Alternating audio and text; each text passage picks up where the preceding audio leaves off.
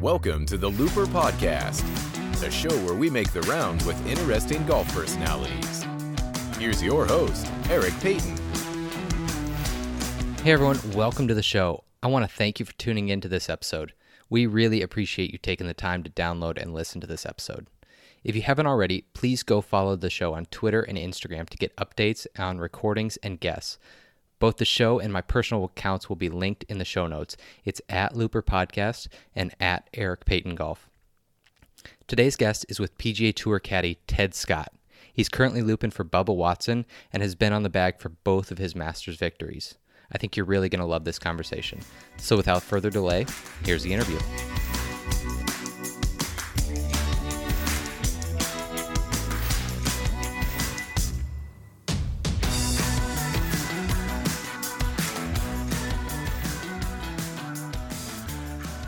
Hey, I'm Ted Scott. I caddy for Bubba Watson, and I've been caddying for 20 years on the PGA Tour now, and I love it.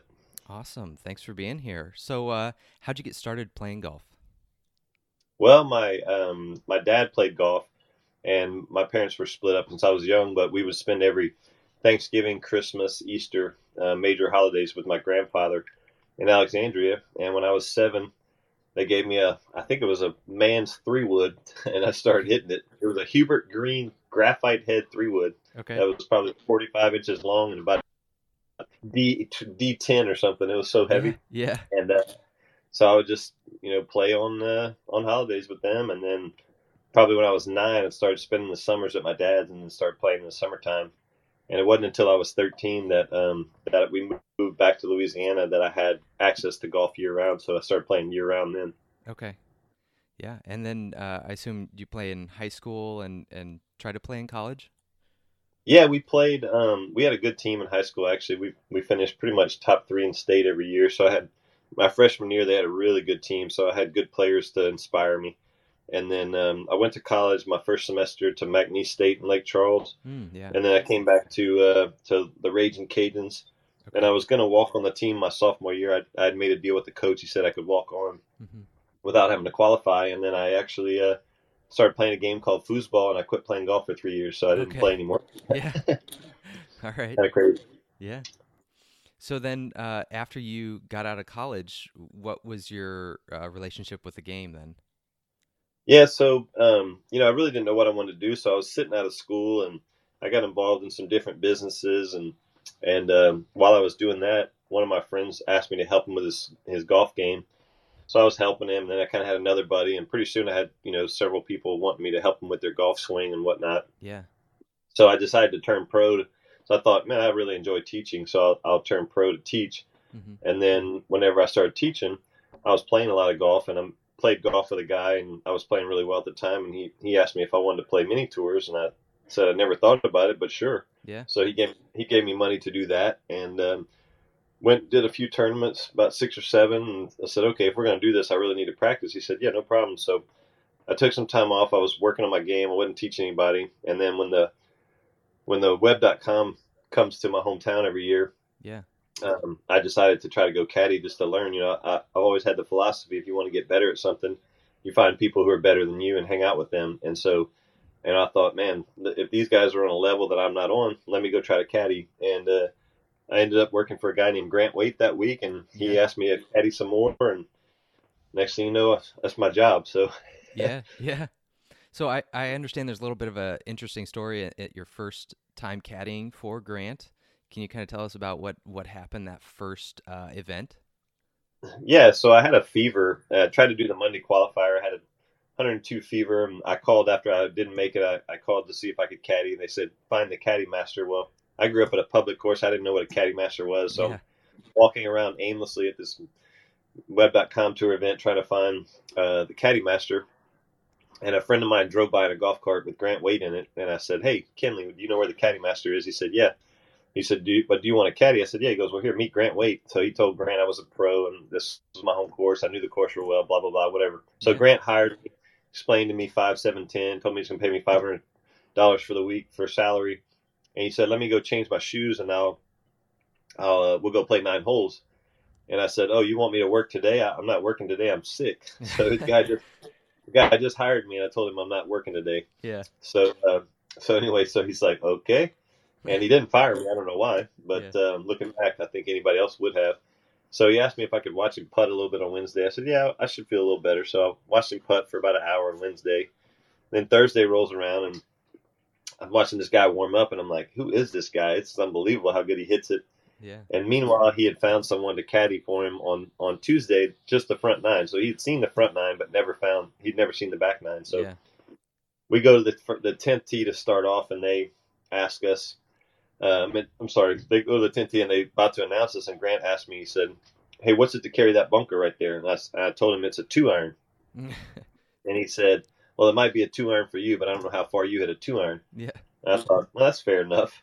So I was just staring off into the abyss at that moment, and he said, "Ted," I said, "Yeah, man, what's up?" He goes, "How far is it to carry that bunker?" I said, "Nah, it's about 200." He said, "About 200?" I said, "Yeah." He goes, "Ted, how far is it to cover that bunker in your yardage book?" yeah. To which I replied, "I don't have a yardage book." I think his eyes popped out of his face, yeah. and he said, uh, "You don't have a yardage book? You where?" I said, "Look, buddy." When I when I play a mini tour event, I carry the yardage book. I thought you'd have one. Like Yeah. you're the pro. What do I need one Yeah. for? You know. And uh, he's like, "You got to get a yardage book." So I sprinted to the clubhouse. Fortunately, I knew all the pros in there. They threw one at me. I sprinted back. Now on the tee, Grant Waite. I knew how to read a yardage book. I looked it up. It was 203 to cover, and the man pulled out a two iron. I thought, Yeah. "What am I here?for?" So, uh, yeah. so that was pretty funny. Then he then he birdied that hole. He birdied this, another hole two holes later, and we got to the, the our um, our fourth hole. He asked me what this hole was. I said this is the hardest hole in the Web.com tour every year. It's the highest scoring par four that there is. It's like four point seven eight, and there's treacherous green, and you get if you hit it left, you're dead. And obviously you can see the water. I mean, I was Yeah. trying to think of every negative thing I could do to explain it Yeah. to him. To which he replied, "Hey, hey, stop! No hole's hard if you execute. Yeah. Every hole's hard if you don't." okay. I said, okay, I need to write that down. That's that's good. That's what I'm here for to learn. Yeah. So he ended up birdieing that hole, and uh, he eagled the next. So he was 500 through five of the par. And I, I went inside the portalet. I said, I got to use the bathroom. And I called my fiance at the time and asked her what 10% of 90,000 was, Yeah. just to make sure my math was right. Yeah. Yeah. I didn't think there was any way that we could lose at that point. Yeah. Yeah. So that was my first experience. And then to, to finally top it off, I showed up an hour and 10 minutes early on Sunday. I'd never been on time a day in my life. Sunday, I show up an hour and 10 minutes early because he wants me there an hour early. Mhm. And I'm like, man, this guy's been so nice to me. And when I walk in, my friend's like, you're late. I said, Cameron, I'm not late. He says, last night was daylight savings time. so Oh, I was there jeez. 10 minutes before tee time to finish off my first week. And uh, somehow he asked me to caddy again. So I don't know if he was that desperate or Yeah. what, but Yeah. So what? I what- didn't know anything about it. Yeah. What course and what event was that?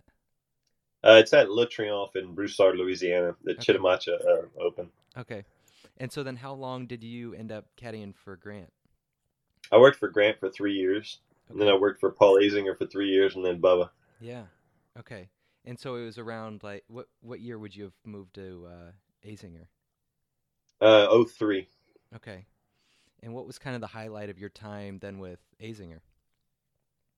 Um, man, we just had a lot of fun off the course. Um, the reason I started working for him is he wanted me to teach him how to play foosball, and I started teaching him foosball, and then he asked me to go caddy in in, in Flint, Michigan, one week because uh, they have great foosball tournaments at nighttime there, and Okay. so he wanted me to partner up with him. So I went and caddied, and the first week I worked for him, we finished seventh, and then he was like, "Man, you want to caddy some more?" So we we just had a great time. I mean, Paul was he had a lot of back issues back then and was kind of struggling with his game, but um, but man, he was a fiery competitor, and you know, I I learned a tremendous amount from Grant. I learned a tre- tremendous amount from Paul, and obviously I've learned a lot from Bubba too. So it's it's been great. You know, I I still teach golf and try to give back to the to the people that you know hopefully can learn from all the stuff that I've learned. You know. Yeah, yeah. So uh, you're you're with Azinger, and then you move on to Bubba. What's uh? There's a lot of differences between those two players. I mean, from from a fan's perspective, how how Right. is that how is that different uh, caddying for those two guys? Because I assume they approach the game very differently. Yeah, you know, I think um, I think it was they were kind of Bubba's kind of a blend of Grant and and Paul. You know, Grant was a very like technical, amazing, talented, ridiculous swing. You know, like the perfect golf swing. Even Tiger Woods in 2000, his best year ever, he said in a quote, you know, if I could have anybody swing, I'd have Grant Waite swing. Oh yeah. And uh, as you remember when he hit that six iron out the bunker over water, yeah. that, uh, in Canada, that was to beat Grant. I was caddying for him, and I'd just been I was three months into caddying. Oh, so when Tiger said that, like obviously Grant was, you know, had a great swing. And then Zinger, he didn't break 80 until he got into college. His first time he ever broke 80, and Oh wow. he he wasn't real talented naturally. Like he he had to work hard and learn, and but he had a great mind. You know, like Paul was just tough, a lot of belief in himself, and so um, Bubba's kind of a blend of those two. Like Bubba's not technical, but he has just like the game is kind of easy. Like like Grant, it's easy to hit a good golf shot. You know, Bubba's the same way. Like it just he can just walk out and, and strike it right down the middle, no problem Mm-hmm. Yeah. and yet he also he also has a lot of belief in himself too. So he's kind of a blend of those two. You know, um, not as technical a swing as Grant, and probably not quite as the same belief that that Paul has. But yeah. uh, they, they kind of I think God prepared me for for Bubba with those two. You know, I kind of got to see two sides of the coin that were successful, and then Bubba's kind of in the middle of those two. You know. Yeah. So you kind of started out as an instructor, and then you go, you, you move into to caddying. With Grant and with Paul, are you uh, doing any swing instruction for them, or are you like the on-field or you know on-course coach, or what's what's kind of your your main role with them? Um, well, with Grant, you know, Grant was uh, he was extremely knowledgeable. And he still is. You know, probably one of the most knowledgeable people in the in the country, I think, on the golf swing. Mm-hmm. And uh, so for me, I, I never hit the ball that well when I was growing up. So a lot of the concepts that even I was going to start teaching were were wrong. You know, Grant taught me a lot about the swing, and then uh, Zinger taught me a ton about you know short game wedges, tipping, things like that. And I was able to help him with his putting a lot. Um, but you know, as a caddy, you're just trying to fill gaps. You know, there's every player has gaps that they need filled, and you're just trying to whether it's make them believe in themselves or you know you see something in their putting or you see a little something in their swing or rhythm or whatever. Mm-hmm. You're just trying to find a way to help them. And you know, I, I kind of have a belief of when a guy is playing great, you, you almost can't help him. Like you know, Yeah. you're almost just inside the road spectator. So um, you know, I don't take credit for any time that my guy's playing great. You know, I really don't because Mm-hmm. he's on fire and it's like he's reading the greens well. He's you know, it's more the times when they're struggling a little bit that you can say the right thing at the right moment or maybe see a little something in their swing.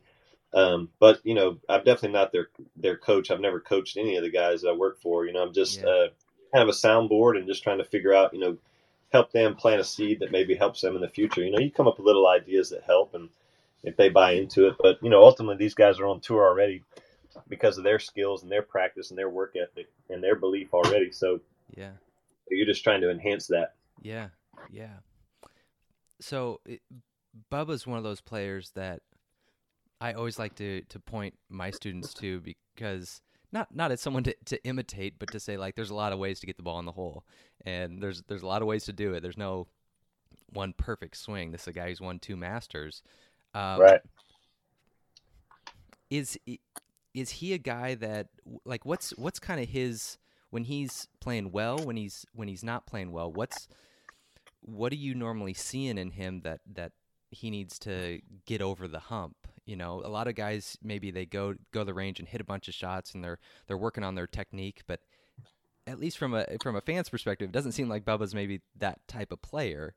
Um, he's a very seems like a very feel player. How does he go from struggling to success?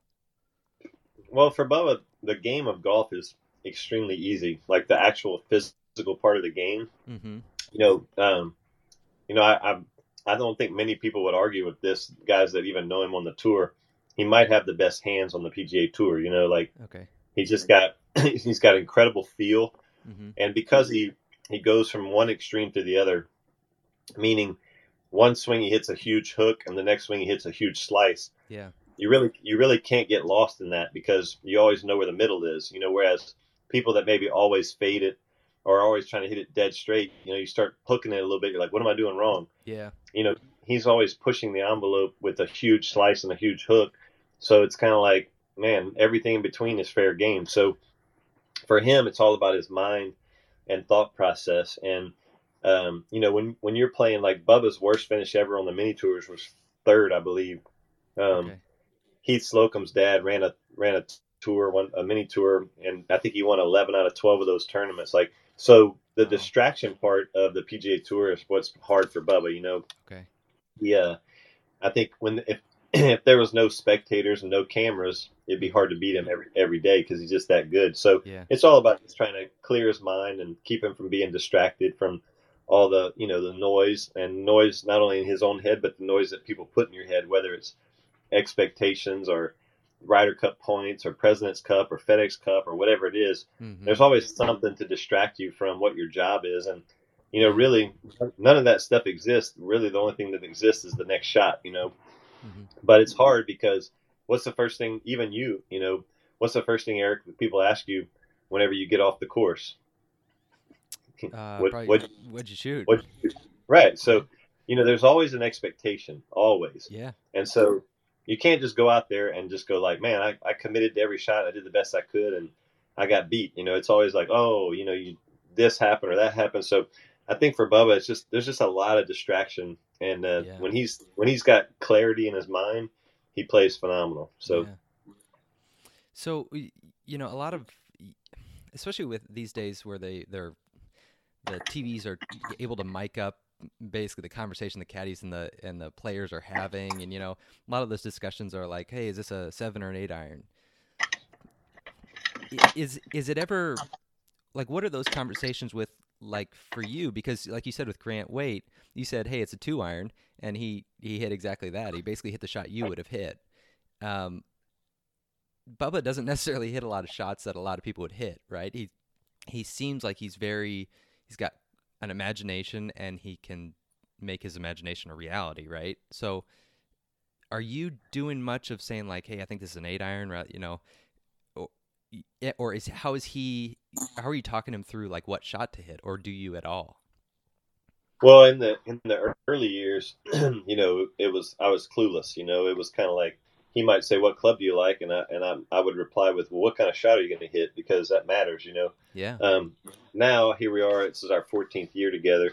I think um pretty much can visualize what what he wants to do or what he wants to see. So you know, for instance, if, if I know the yardage and the pin's on the left and and it's you know has this sort of look to it, then it's just from history, just seeing him hit so many golf shots to that type of visualization or hole location or whatever, you know, then I kind of know like, yeah, this is what he's probably going to want to hit. So, you know, mostly Eric as a caddy, mm-hmm. you know, it's kind of these guys need a lot of help uh, until they're under pressure, and then it's just they, they more need help because you know we all get a little insecure. Even the best players in the world yeah. can start doubting the, something very simple, you know. Mm-hmm. So you're always just trying to bring them back to like, dude, you know what club it is? Like it's an eight iron, perfect. You know, hit it here. Like it's just a driving range eight iron, or you know whatever. So for Bubba, you know he's he's a master painter, and uh, I just hold the brushes, you know, and carry him around. Mm-hmm. But I've seen him paint enough times that I kind of can can say, yeah, you probably want to use orange here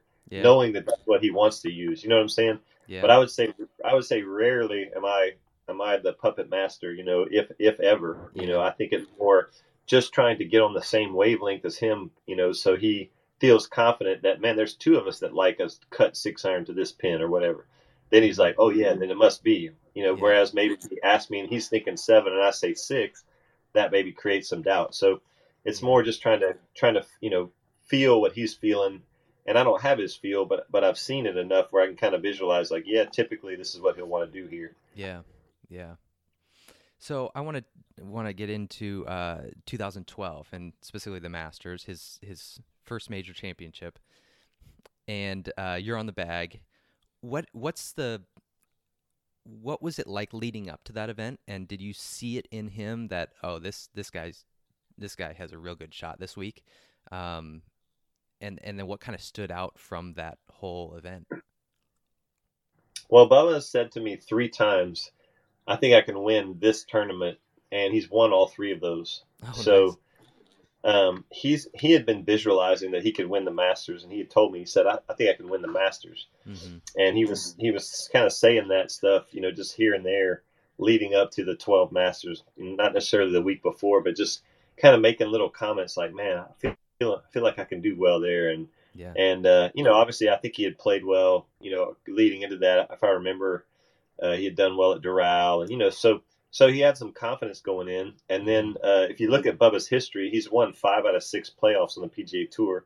Okay. The only one he lost was the the uh, Whistling Straits PGA Championship to Martin Kaymer, Okay. and he actually he actually birdied the first hole and parred the second hole, and then the third hole they hit it in the rough, and and uh, he and his caddy that day because my daughter was being born, I wasn't caddying. Mm. They uh, they thought the ball was going to jump out of the rough, and it didn't. So he's very good when he gets near the lead. Like he's a he's a Mhm. closer, you know what Yeah. I mean? So um, so anyway, going back to Augusta, it's one of those things that makes it super easy to uh, to not worry about distraction because number one, they're very good with the patrons. You know, the patrons all know how to act there. Mhm. There's no like, you know, get in the hole bull crap as you're trying to make contact. You know, Yeah. there's just very little, very little distraction there. And then also uh, the golf course itself, it's so well uh, designed in the sense of colors. Like when you stand on the tee, it's very easy to see where you need to hit it. You know, because you got bright pine, you know, bright green grass and super white sand and dark pine straw and you know, it's just kind of like it just it almost tells you what to paint. Okay. And so his his uh, imagination comes alive at that golf course. You know, it's just one of those places where he can't wait to go play it because it just it just tells him what to do. And I think Mhm. sometimes Bubba has so many shots, it's difficult to choose which shot Yeah. to, to use. Yeah. Whereas when you get there, it's kind of like, no, this is this is the shot you have to hit. And so Mm-hmm. um, that makes it good. So leading up to that week, um, you know, like I said, he had talked about winning, and then he got in the second to last group with Louis. I, I Mhm. believe it was the second to last group, and um, maybe it was the final group. I don't even remember at this point, but Mhm. uh, I think I think Phil was actually Phil and um, and Peter Hanson were in the last group behind us. Okay. But um, but anyway, so yeah, you know, we just went there, and then it, and then it helped whenever Louis made double eagle on the second hole. Yeah. You know, all of, a sudden, all of a sudden you're three shots back of him Yeah.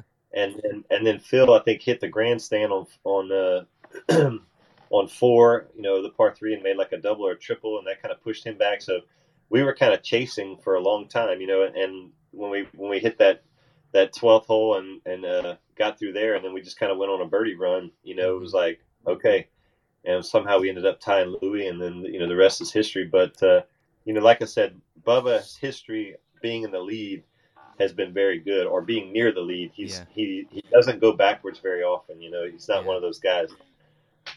It's almost like when he sees that the that the win is near, he he locks in and he focuses in real real tight.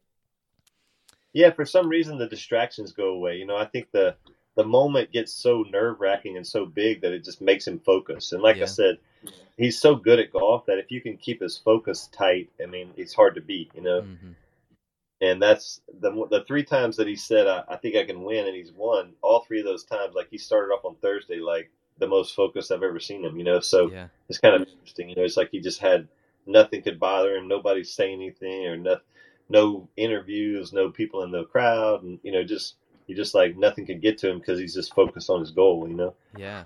Yeah. so, So so he gets into a playoff. You guys are in a playoff with uh, Oosthuizen, and Right. uh, Bubba hits one of the most legendary uh, shots I can remember at the Masters. I actually had a shirt from TravisMathew of the of the shot from the uh, pine straw on was it ten right? correct. And what was the conversation like before that shot? Was there ever a moment where he told you this is what I'm gonna do, and you were like, "You're gonna do what?"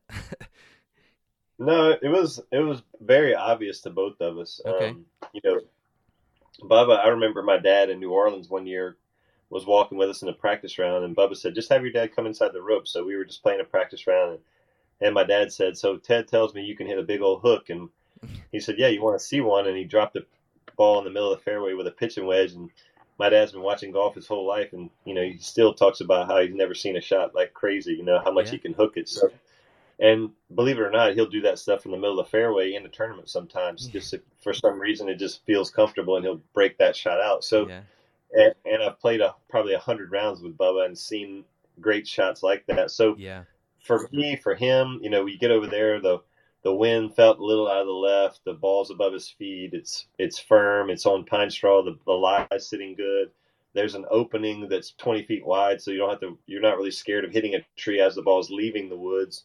So like everything about it was like this isn't even, you know, nothing that we would even second guess. Uh, obviously, it's I always compare it to the eight foot putt that Tiger Woods made to tie Bob May Mhm. uh, at, Valhalla to get into the playoff. You know, we look at that putt and go, "Man, Tiger's superhuman." But Yeah. my my daughter, who doesn't play golf, could make that eight foot putt. yeah, So it wasn't really the skill that that's impressive. It's more the moment that makes it impressive. yeah, okay, Now, obviously, the skill to hit that shot is impressive, but I know this sounds crazy, but when you've seen somebody do it enough, you almost become numb to it. So for Mhm. me, the shot wasn't like, oh my gosh, how did he do that? It's like, well, he does that when we go play all the time. So it's more like the moment, and then to to choose the right club and to get the distance and to get it to to hook the right amount, you know. That's what made it sick, you know. Just like, Yeah. wow, how'd you do that under that pressure, you know? So, Yep. pretty amazing. yeah, yeah. I I just remember watching that and thinking, there's, I mean, at, at that point you could kind of see where the mem- momentum was going in Bubba's favor, and you're like, oh, I think I think he's got this. This is gonna be a tough one, just because pulling off that shot in that moment is is was pretty huge. So, um, so then was the 2014 Masters the other one of the other three times where he said, "I think I can win."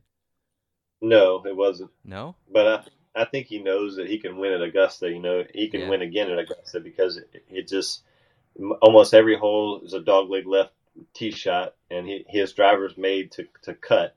Mm-hmm. So it's it's hard for him to turn it over, which is kind of ironic because in 12 when we played with Louis, he hit driver on uh, 18 in regulation. He hit driver on 18 in the first playoff hole, and he hit a draw both of those times to keep it away from the bunker right down the center.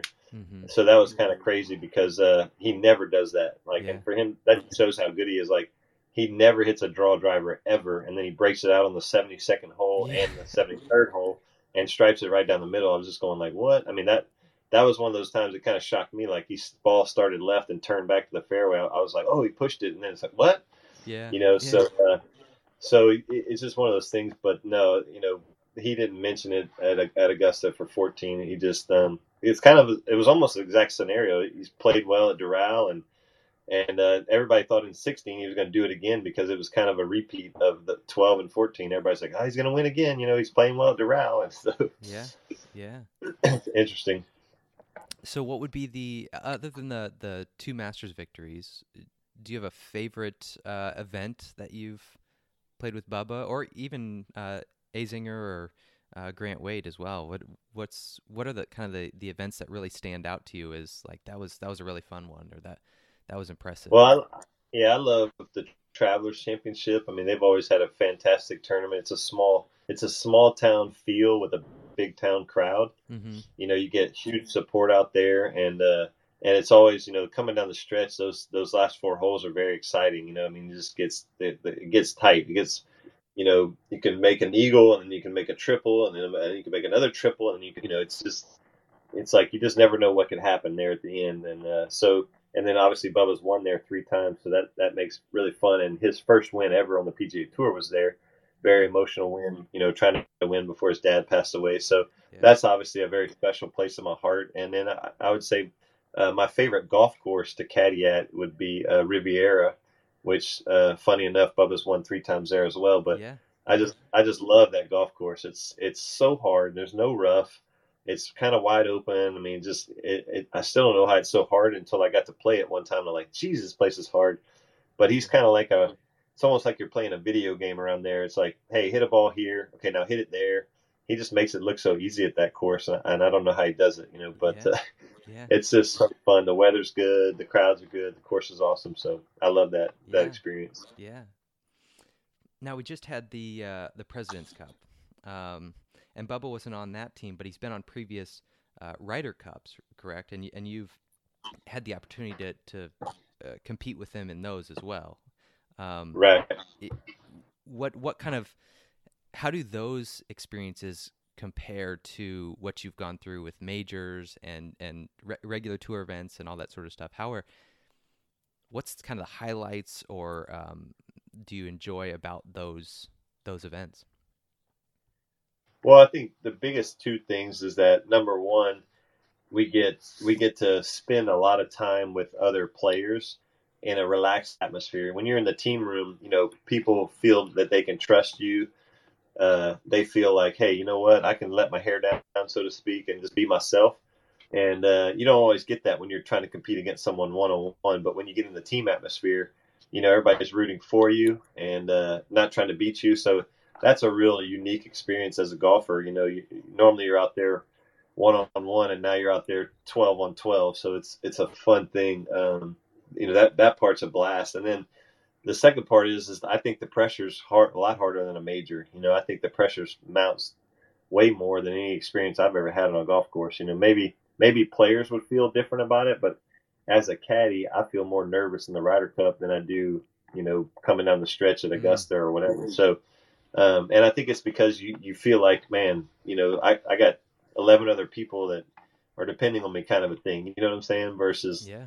if you screw up the Masters, you're like, well, that sucked, but it's just you. If you screw yeah. up the the Ryder Cup, you feel like you're letting everybody else down, and that's it takes it takes all to make the win, you know. But yeah, um, but just the way you feel, you're kind of playing for something bigger than yourself, and and that's that just to me makes the pressure go up. Yeah.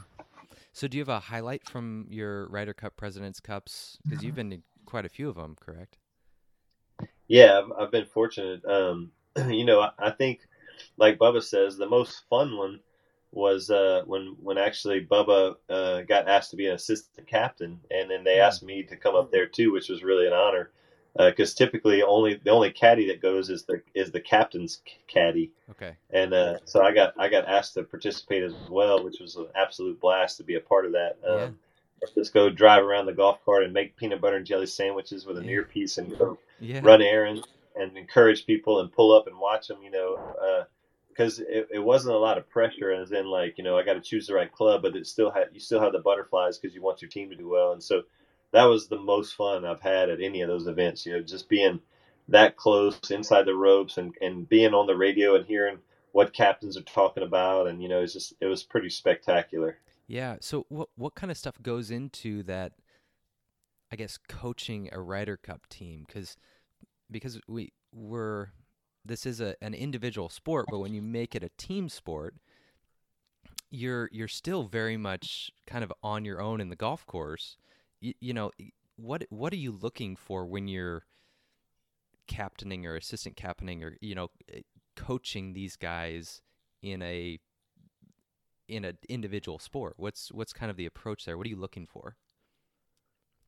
Well i think uh, i think you know in the in the past it was obviously camaraderie was probably the number one thing but now with stats and things like that they're getting a lot smarter about it you know like i don't know the stats behind it but obviously uh, certain people, certain types of players are going to do better in alternate shot than they would in you know best ball. So. Mm. You know, you might have, I don't know, it, to me, it would make sense that great ball strikers would be a good alternate shot team because, yeah. you know, you're never going to be scrambling. Like if one guy hits it down the middle, the other guy hits on the green, the other guy lags it up. I mean, you know, pars are pretty good score an alternate shot most of the time. So, mm-hmm. uh, so I would think that good ball strikers are good in that, whereas you know, maybe somebody that rolls the rock is amazing in foursomes, you know, whatever. I mean, four ball. Yeah. So uh, I don't know. I think um, I think the strategy, you know, is, is, has something to do with the stats, but also you want to find two people that just gel together. You know, it's like it's like any partnership. You know, imagine you know the Bryan brothers are so good at tennis because they know each other, they feed off each other, they're you know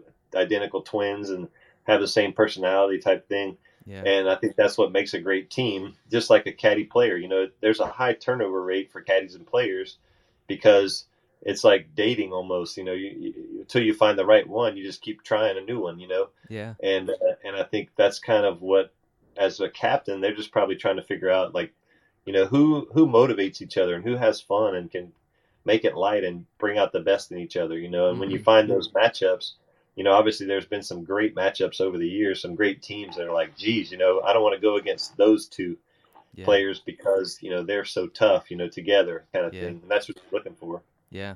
Yeah. So before we hit record, I, I told you that we just recently, uh, a couple episodes ago, had Paul Tesori on, and and you made a comment about him that he's he's one of your good friends.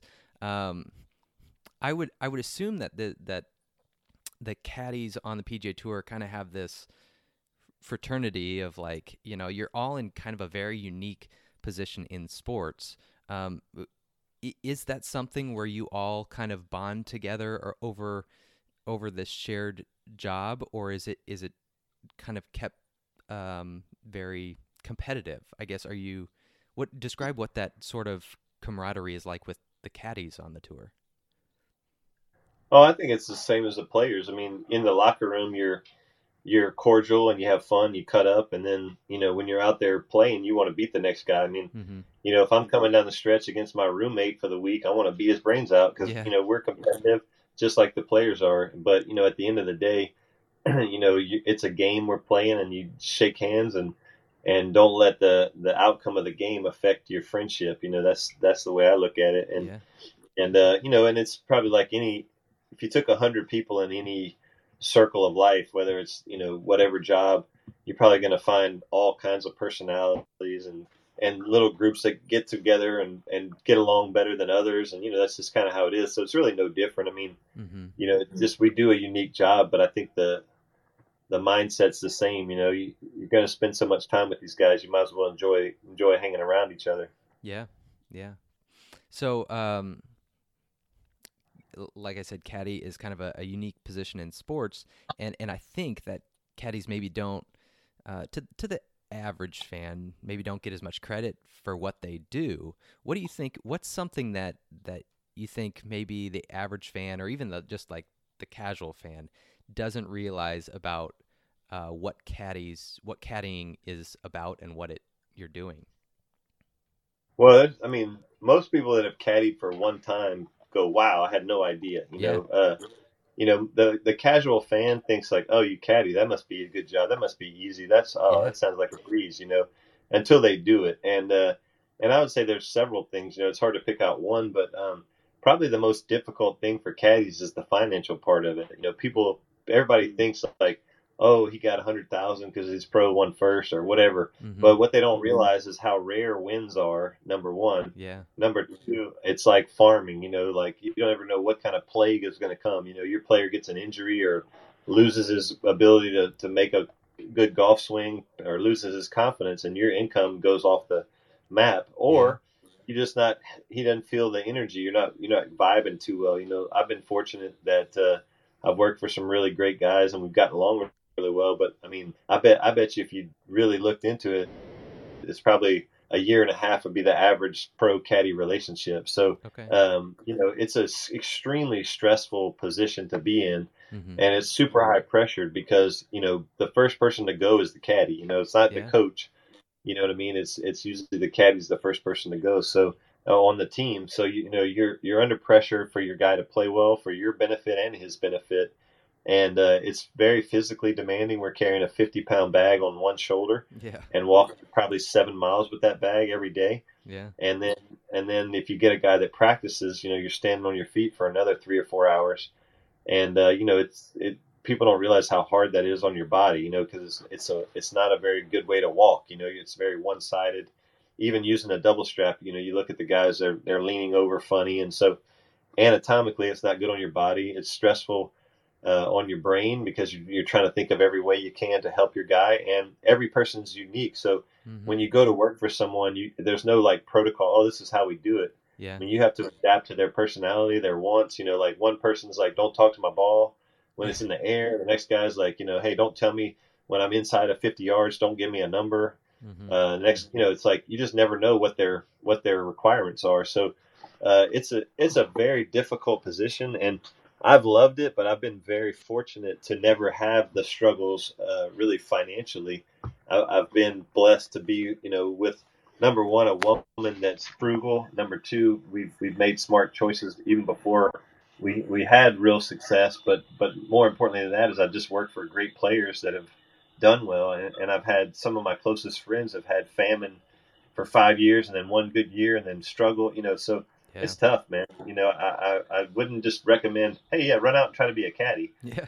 You know, and then finally, the last thing I would say is it's gotten way tougher to become a caddy. You know, when I was uh, in the early 2000s, I used to pick up some bags on weeks off, and I remember Olin Browne won the Deutsche Bank, and he was scheduled to, to play in uh, Vancouver the following week, but it was so far to go. He was like, nah, I'm not going to go.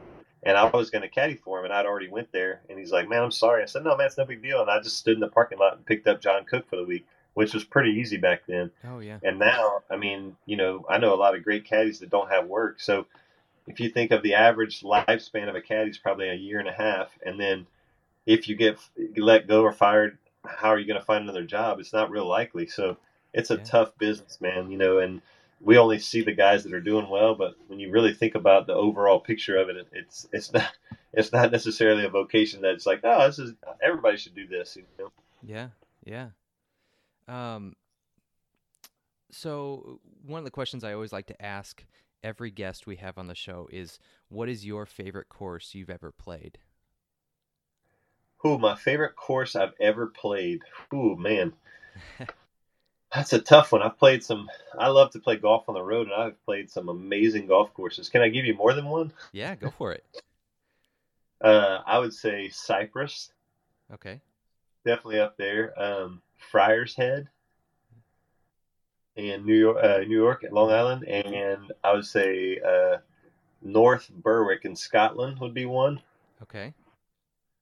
So those would be those would be three courses that are amazing. I have played Augusta. That was amazing. Okay. So yeah, there's some good ones for you. And do you, so did you get on Augusta like as uh, how did how does that I guess work for for caddies? Is it is it because uh, Bubba got you on as a past winner or when when yeah, was so, that? and when- so Bubba, so Bubba called uh, called up one of the members and just said, "Hey, I'd, I'd like to bring a few guys," Mm-hmm. and I, I was one of those guys. So we just uh, the member hooked us and we got to go play. That's awesome. That's Yeah. great. Really fun. Cool. All right. Well, um, thanks for, so much for coming on the show here. We really enjoyed hearing your your thoughts and your stories and and just taking the time to to share with us. So, um, yeah, want to uh, wish you guys good luck for the next year, and we'll definitely be watching. Eric, thanks for having me, man. I appreciate you reaching out. Thanks for joining us today. Don't forget to subscribe and rate The Looper wherever you get your podcasts. You can also follow the show on Twitter and Instagram at Looper Podcast. Talk to you next time.